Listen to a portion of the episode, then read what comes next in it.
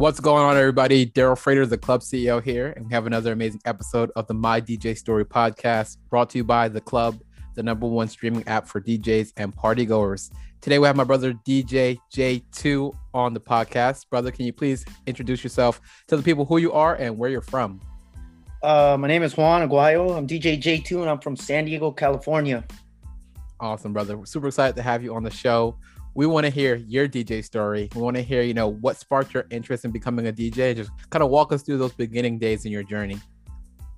All right. Well, I remember when I was a kid, uh, my older friends and they would be into breakdancing. So I was too young to hang out with them. So I couldn't go fill in that vibe with them. So I just started basically breakdancing. And there was a DJ that was basically in the front yard and we'd put out a cardboard box and they would actually just grab me because I was the smallest one and spin me on my back to do back spins. And I remember I knocked the DJ's records over with my feet. And I was so scared that he had told me, you know what, it's cool. He's uh you broke a couple of my records, he's uh, but you didn't do it intentionally. He's uh, but I'll tell you what, you can pay me off by helping me lug my stuff back into my car. I was like, okay, well, you know, I can do that. You know, I didn't have no money. I was too young. So at that moment is when I first started the interest on how I saw how he would manipulate records and stuff like that, you know. But since I was too young, I couldn't afford that. I was barely like eight, nine years old, man. So wow no, that's a super interesting intro into the game. You know you, you broke the dj's records and, and caused some damage but ultimately it was a blessing in disguise because you were able to carry his crates and help him out.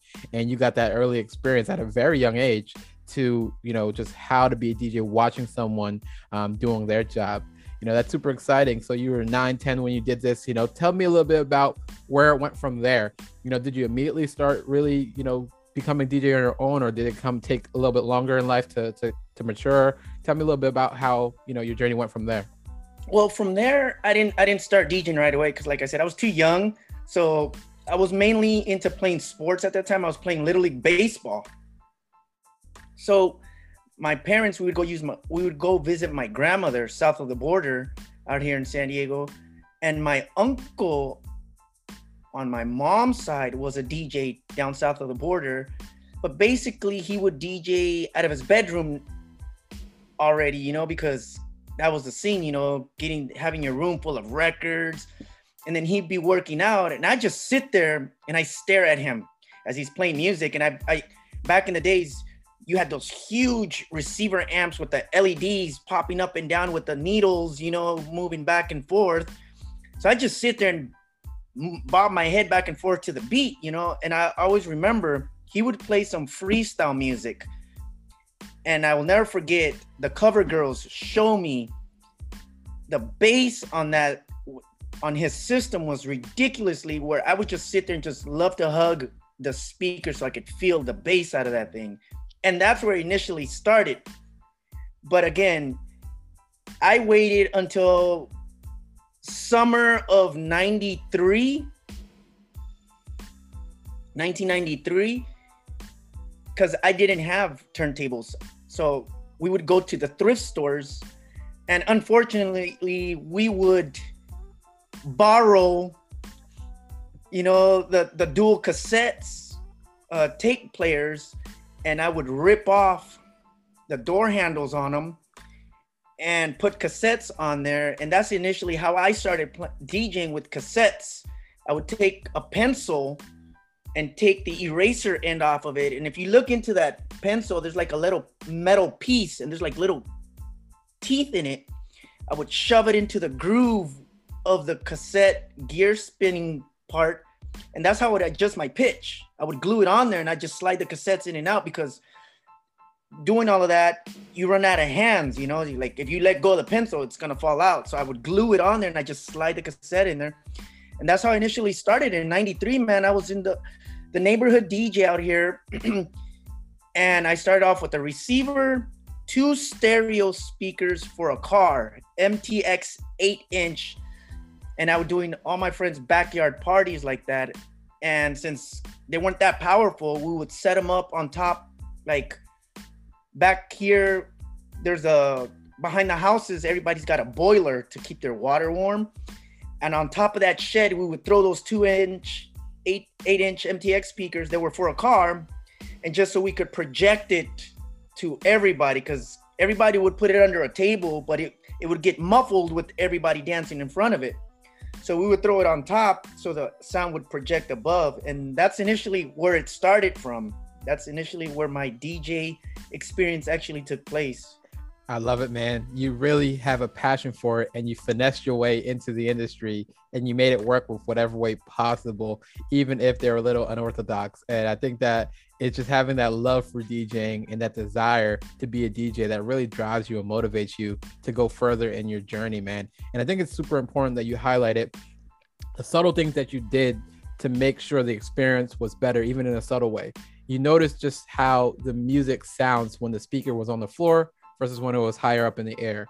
And some DJs don't pay attention to the subtle differences that make your craft much better. So I really want you to dive deeper into, you know, how are you able to kind of identify some of the little things that you do differently in your DJ in career and some of the things that DJs should be mindful of of when they're playing out music and just kind of um, improving on on their craft? What are some subtle details that you do that stand you apart from other DJs?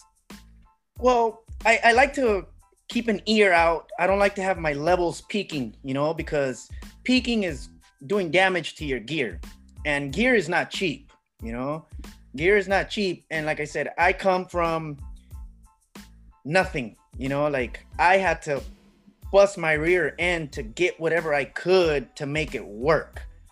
You know, so it taught me a lesson on how to pay attention to the sound, how to perfect my sound, and at the same time I would volunteer my time to go with other DJs so I can study how they would project their sound, their setups, how would they would put up their speakers. Back then, we didn't have powered speakers. It was you bring those big heavy earthquakes and then you throw those other ones on top with your amp racks next to it, you know, all these cables everywhere. So little by little, I started going back and piecing and nitpicking all the stuff that I used to pay attention to and put it to use when I was actually going out there, you know? And now I have younger kids that are willing to learn. And I tell them, look, just go back to the basics. If you go back to the basics, you will never go wrong. That's great advice. And learning the fundamentals and going back to the basics are super important That what builds the foundation of your skills as a DJ. So never be afraid to just go back to just learning the basic ways to being able to DJs because there's a lot of technology out there now that makes it much easier. But if you know the fundamentals, you can never go wrong. You know, I really, I really appreciate that piece of advice. And you know, talk to me. You know, we talked about a little bit about the early days in your DJing. You know, tell me a little bit about where it went from there, um, and just kind of bring us closer to the present where we are with your, with your journey. Oh, right now, presently, uh, let's backtrack. Maybe not too far back. Maybe like at the most five years ago.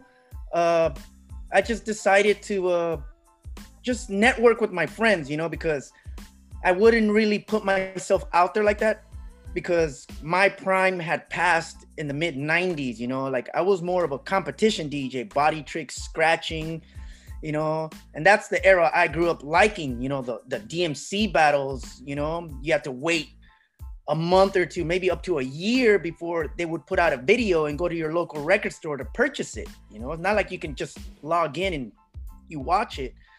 So, like I said, going back five years ago, a friend of mine that used to work for the San Diego Padres, he told me, he's like, hey man, how would you like to DJ for the home games at the Padres official store?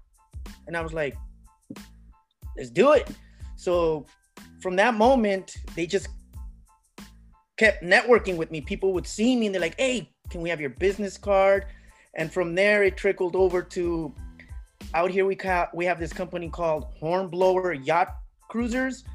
I became one of their main DJs for the weekends and then uh, I got picked up at this bar down here, a few bars, and then until recently, I've been doing like all these private events, and then this radio station from the East Coast out of Atlanta hit me up out of the nowhere. Like I don't even know how they found me, to be honest with you. And I've been with them for I think almost a year now. Yeah. So I got I got I got my own mix show hour Thursday through Saturday. So it's pretty good. You know, it's helping me out a lot. Wow, that's super amazing, man. Just like you said, you just have no clue when that next opportunity is going to come. So you always got to be prepared and be ready to take on those opportunities and just keep doing everything that you can to to position yourself to accept those those opportunities and you know that's super amazing that you know you they reach out to you and you have this new opportunity from a, a, a organization in Atlanta you know that's that's super super amazing brother you know talk to me a little bit about your DJ career in regards to your branding. You know, your name is DJ J2. How did you get that name and what does that branding mean to you? Okay, well, the reason it's that because my first name and my second name, my first initials start with a J. So my first name is Juan, my middle name is Javier. So a lot of kids when I was growing up, they would call me JJ. You know, so when I got older, you know, I was like, I really didn't have a DJ name. You know, I just people knew I would DJ, and they would just call me by my first name. Hey man, you want to come over and DJ? You know, so like I wouldn't really be that microphone happy DJ to every five seconds he's talking on the microphone. You know, and no, I was just go in there and DJ and set the mood for the people, and that was it. But that's how initially my name. I, I was thinking about it, and I was like, you know what? let me just put two and two together. My first name, my middle name first start with a J, and I said called it J2. Initially, it was going to be J dos, like the number two in Spanish, but I don't think it was going to be picked up. And a lot of people were not going to understand that, you know. And then a lot of people get confused because they think it's J squared, but it's not. You know, it's just simple J2, and that's it. That's that's how I came up with that concept. I love it, man. It's super organic is to you and it's something that you've been able to embody as your name and your brand and attach to your DJ persona. So I appreciate you sharing that, man. At this time, we're going to jump into a quick commercial break. But when we come right back, we're going to talk about DJ J's 2 journey and some of the lessons that he learned in regard to his DJ career. So we're going to take this break. And we're back. We're super excited to be here on the My DJ Story podcast. We're speaking to my brother, DJ J2, and we learned a lot about his journey in the DJ industry. So at this time, we want to talk about some of the learning lessons that you learned while you were in your DJ career. You know, what are some things that you know now as a mature DJ that you wish you knew when you were first getting started? There is so much music out there that don't just stick to one type. You know, there's music all over the world that you have everything on your on your fingertips nowadays. You know, with the the, the internet. Back then, I had to go to record stores and dig through crates. I would go to thrift stores and dig to their through their used section of records. You know, and at the same time, I always advise upcoming DJs don't get stuck on just one artist. You know, look at the labels.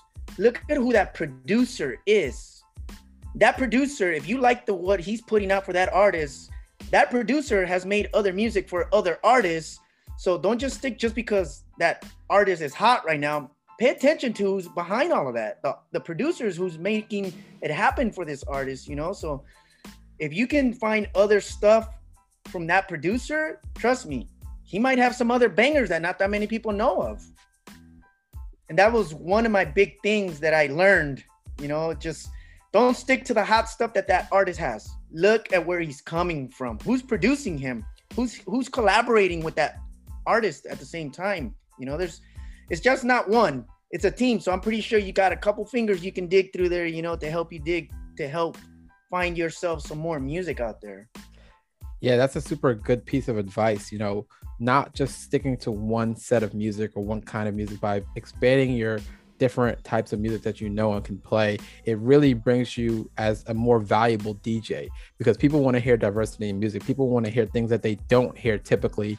And those song selection choices where you're playing really great music that not as many people know about, you're providing value to the industry because you're putting people on to new music that can take them in a different place within their journey, just being a listener of music and a, a lover of music. So, like, I think that what you said is super important and then you sp- spoke about just being able to do your research on the songs that you're playing and see who's producing it and who's involved with the com- composition of the music. It's super important because you might be able to find hidden gems elsewhere and i think that not a lot of people really look into the fine detail of how you find those hidden gems and it seems like you really have a formula to do that and that's super good that you're sharing it here and you know we really love to share news and, and, and share advice to other djs here on this podcast because your story is helping other people on their journey as well. So we appreciate you, man. What are some other pieces of, of advice that you have for other DJs that may be out there trying to get started but just kind of don't know where to where to start? One big thing I always tell DJs is go back to the classics.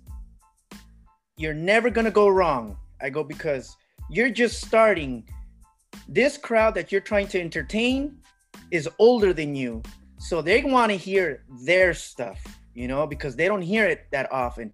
You don't have clubs and bars that dedicate to 80s music that much, you know, they're all into what's out right now. And I always tell them, go back to the classics, the basics. Don't try to tweak it, just keep it simple and take it step by step, but make sure you study your music. Make sure you study your music, the genre that it is, don't just start slapping tracks over tracks and you know you don't you don't understand the structure you know there's there's every song has a structure and as djs you should be able to understand when to mix it in when to lay it over that way you won't have a train wreck or what i like to call it verse over verse where you have both songs vocals over each other now you can't even understand who is singing in the song like oh you got to separate all that stuff to make it sound clean. And that's the, that's the number one thing I always tell them. Go back to the classics and study your music. That way you know when to blend it. Love it. Super tactical advice. It's super, super amazing how you elaborate and explain it uh, for DJs in such a simplistic way so they can understand at its core that it's not too complicated, but it's stuff that you have to understand so you can apply it effectively. Uh, really great job, brother, explaining that you know, I, I love to talk about DJing from the spec- perspective perspective of it being an opportunity to help you in your career to make money. Um, so you've done DJing from the club and the party scene to also to the radio. You know, talk to me a little bit about the opportunities that DJs have in front of them and how do they different tap into those different, you know, genres and, and opportunities within the DJ industry, you know, and tell me like the little the differences between being on the radio versus in the club or, or doing parties or corporate events. You know just talk to me about the different aspects of djing and the different opportunities that are available for for djs all over well there like i said there's there's so much music out there. So like your music library is endless unless you're just sticking to one style of genre you know? And that's one thing i always tell people. I'm an open format dj i play everything and anything you know, because throughout the years, I grew up listening to everything. Breakdancing, freestyle, hip hop, you know, Latin, everything, EDM, hard house, classic house, everything. I played it all, you know, because I had to dig through records to find the good stuff for the weekend. You know, I'd go to the record stores and I would dig and dig and I would be there when the UPS truck was getting there with the boxes and they're barely opening them up and they're like, hey, this is what's hot right here. And what I would do, I would buy the copies because I wanted to be the guy that had the, the fire for that weekend, you know? So, again, along that note, what helped me out a lot was right after high school, I joined the military. So I would go overseas, but I would bring my setup with me along with my records that I had multiple copies of. And I go to clubs and I would trade my music for theirs. You know, so my music trading it for theirs would be like, wow, I've never heard this style of music. Let me bring it back home with me. Now I got something to work with when I get back to the States and put it out there, see if they're gonna like it, you know, and, and not necessarily like that track, but mash it up. That's when mashing up tracks was starting to become big, you know. And again, repeat going back to your question, helping not just myself but other DJs in the club scene, they want that fire. They want they they want that fire at all times, you know. So you got to make sure you're studying your music so you can lay out those bangers. If you're only playing for 30 minutes, guess what? Those 30 minutes better be fire. If you're playing for 2 hours, those 2 hours you better have your lineups ready to go, you know? Because if not, that'll be the last time you come back there. You know, you can claim you DJed at this top-notch bar club, but I always ask them, when is the next time you're coming back? You know, and, and they're like, oh, I don't know, they haven't called me. And I go, that's why you need to start doing research on your music. Because if you're doing the club scene, especially in, in if you're in a in a mainstream area like a downtown, wherever city you're at, they want that fire, you know, because they want that business from everybody. You're competing with all the other places, you know, and other DJs. So they want you to play what's going to make them the money because they're worried about the money. You're there to entertain the crowd, but they're worrying about that income coming into that venue. Radio DJing is a little different. Yes, they want the stuff, but sometimes you have a program sheet that you got to go by. Uh, you know, they want you to play some of these tracks. Sometimes some of these tracks don't go with the vibe that you're playing. So you gotta, you know, you gotta really push yourself to make it happen, you know, especially when you're doing mix shows. You know, when you got 30 minutes straight of mixing and the audience is listening and they're like, oh man, I never heard that song. That's a new track, but it sounds good the way you implemented it with your mix. You know, it's a little more pressure because you got a lot of people listening to that radio station, you know. At the club scene, yeah, you know, it's that crowd, but maybe seven out of the 10 people are too intoxicated. They won't mess, they won't pick up if you mess up. On the radio, everybody's to listen and they're to tell if you're not doing a good job, you know? So that's, that's how I play it, you know? Yeah, no, that's super great. And one DJ told me you're only as good as your last set and you right. got to make sure that you bring it. Just like you said, when was the last time you ever been to that venue that you played at? It's like there probably was something that you did that you know didn't give you an opportunity to come back and you have to bring it because it's competition out there and people are always looking for the best that can bring in the crowd and can please the audience at the best you know opportunity so you always got to bring that heat and always got to come prepared to make sure you're doing a good job because everyone the, the audience the venue owners the radio stations they're all depending on you and your skills so you got to give them the best you at all times. Uh, I love this advice, man. This is really great. And I feel like we're learning a lot about DJing and kind of these skills that you need to do well at it. And you're really doing a wonderful job with educating our audience on the craft of DJing, man. At this time, I would love to, for you to talk about, you know, some of the things that you're working on now and how could myself and our audience and the club, our community that we're building help and support you? Well, basically, what I do now is uh, since the pandemic is coming, looks like it's coming to an end. Uh, a lot of my old places where I was DJing are hitting me back up. So basically, throughout this whole year that we've been down, I've used it to my advantage to edit songs, remix, make remixes. Because I'm a video DJ, so everywhere I go, I display the music videos on the TV screens. You know, so I've had the opportunity to, uh, within maybe the last month or so, I've had the opportunity to work with uh, uh, this last month, uh, Sunday. I'm sorry, I had I was had the opportunity to work with uh, Mario, the R&B single Mario. Prior to him was Trey Songz.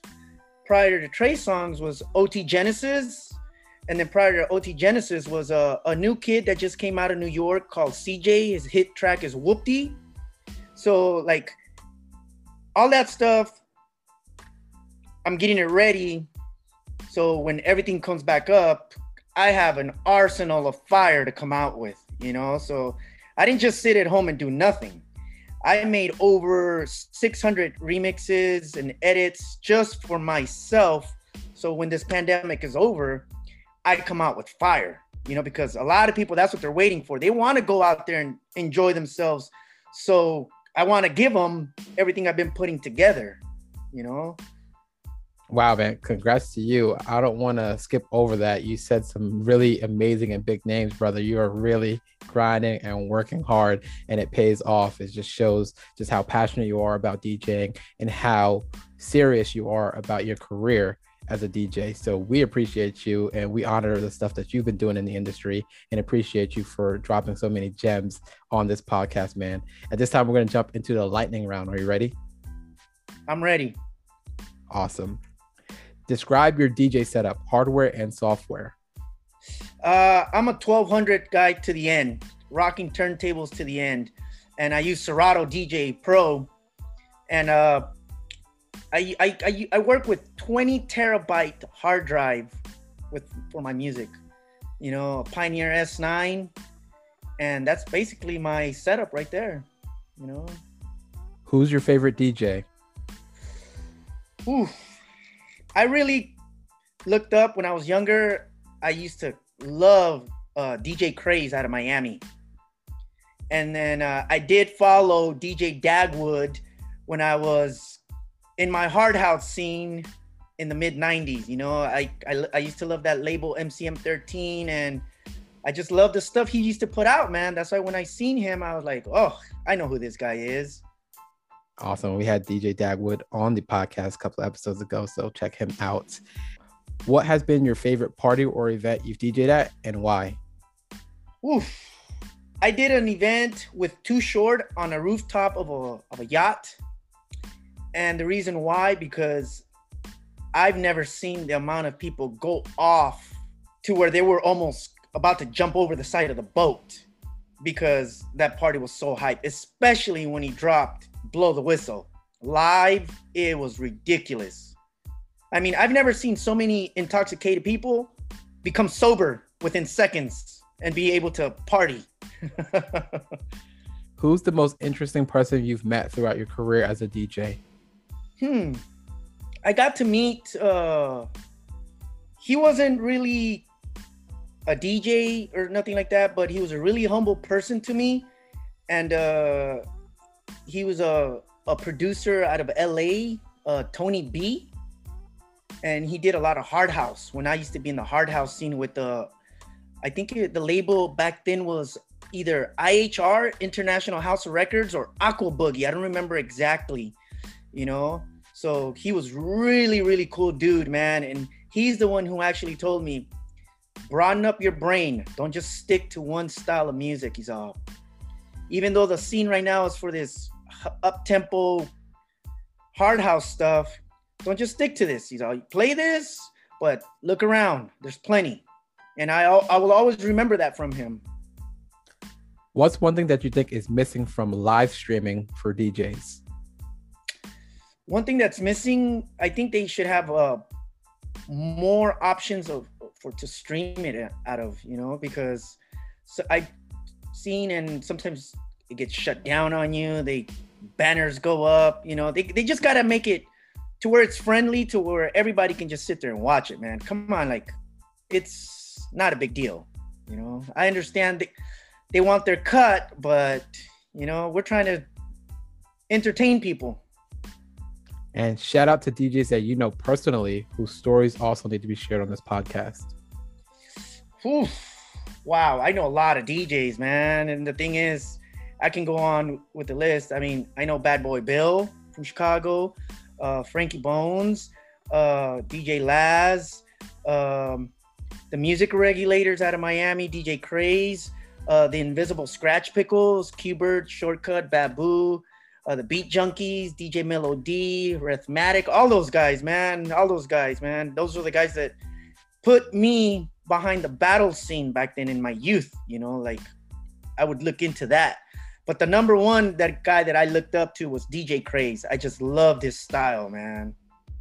Awesome. Yeah, we look forward to hearing their stories on the show one day. And any DJ that wants to be on the show can sign up at djsignup.com. And brother, where can people find you online or even in person if you're still doing events?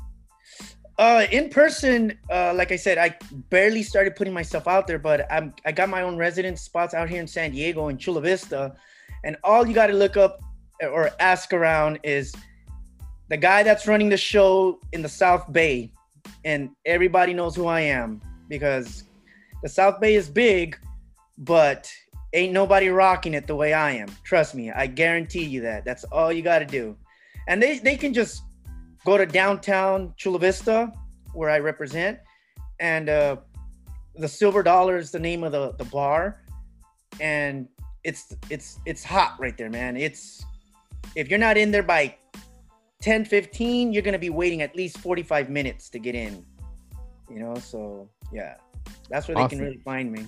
Wonderful, brother, man. It was really great to have you on the My DJ Story podcast. Dropped a ton of gems I learned a lot, and I know our audience learned a lot as well, man. So everyone, please check out my brother DJ J2. He's killing it down in the South Bay. He runs it out there, and we're exactly excited to see that he's here on the podcast and speaking with us. So thank you for spending time with us today, brother, and we look forward to working with you and supporting you in your journey going along from here. Thank you. Appreciate.